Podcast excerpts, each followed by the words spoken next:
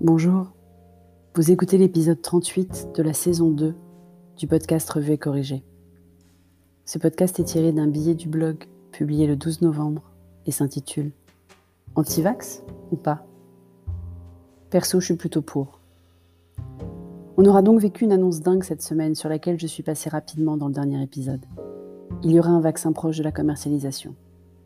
Et les complotistes sont repartis comme un seul homme. Dans ce cas-là, pas d'écriture inclusive, hein, solidarité féminine. Est-ce crédible? Si on n'est pas profondément sceptique de tout ce qui paraît dans la presse, donc si on fait partie comme moi des quelques trois personnes sur dix qui essaient de faire fonctionner son esprit critique sans forcément rejeter tout ce qui sort du mainstream, on se pose quand même légitimement la question de la crédibilité de l'annonce. Pfizer n'est pas un petit du Big Pharma qui cherche à se faire un nom. Depuis le Viagra, ils n'en ont plus besoin. Ils jouent même gros avec leur cours de bourse s'ils se font attraper en plein mensonge. L'étude de phase 3 est plutôt sérieuse, le protocole a été respecté et le nombre global de personnes impliquées dans l'étude est même conséquent, 43 538 personnes d'après le monde, avec évidemment un groupe placebo. La rapidité et l'efficacité, qui sont largement au-dessus de la moyenne, peuvent être expliquées par l'utilisation d'ARN. Si ça fonctionne pour de vrai, c'est même une révolution pour beaucoup plus que la Covid-19, et ça c'est une vraie bonne nouvelle. Alors maintenant on fait quoi? C'est absolument génial ce qui se passe sur les réseaux sociaux et dans les médias depuis l'annonce de Pfizer. Bien sûr, à nouveau, tout le monde a un avis sur la question. Enfin, les questions. Il y a ceux qui pensent que le vaccin était prêt depuis longtemps, mais que Pfizer a attendu l'annonce de la victoire de Joe Biden pour l'annoncer.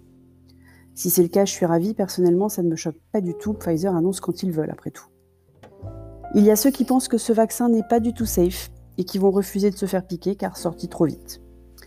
Il y a ceux qui pensent qu'aucun vaccin n'est safe de toute façon et qu'il faut laisser faire la nature.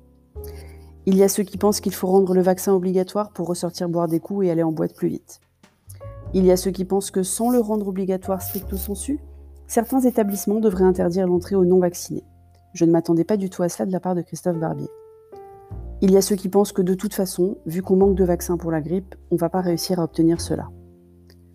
Et il y a ceux qui pensent que le vaccin c'est bien, mais ils vont quand même attendre un peu que d'autres le fassent avant eux, histoire d'être sûrs que c'est sans danger.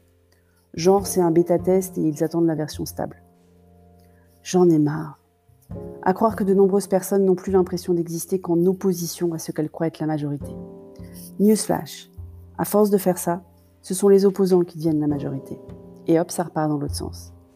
Parce qu'en avril, ils réclamaient à corps et à cri les masques qu'ils ne supportent pas maintenant. Et ils voulaient le retour des enfants à l'école qu'il dénonce comme éminemment dangereux aujourd'hui. Et pendant ce temps, j'ai eu un moment de panique totale en regardant LCI, la chaîne préférée de Cher et Tendre, au coude à coude avec BFM. Oui, je sais, j'arrête pas de lui dire. Hier soir, donc, une chroniqueuse que je ne connaissais pas, j'ai appris depuis qu'elle s'appelle Abnous Chalmani et qu'en gros, je suis une grosse inculte de ne pas savoir qui c'est. Cette chroniqueuse imaginait ce que Trump pourrait faire pour ces deux derniers mois. Parce que je vous rappelle qu'aux US, le président, même, même s'il accepte la défaite, ce qui n'est pas le cas ici, est encore au pouvoir jusqu'au 20 janvier à midi. Elle a rappelé que Reagan avait entamé des discussions avec l'OLP, que Ford avait gracié Nixon, et que Bush père avait lancé une guerre en Somalie. J'avais 19 ans à l'époque, j'avais oublié. Et la grande panique.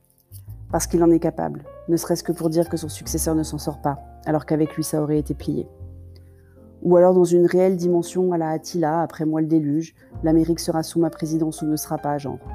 Flippant. Je pense qu'on a encore un peu de sursis le temps des recours juridiques, mais la moitié des recours a déjà été classée sans suite. Donc pas tant de temps que ça quand même.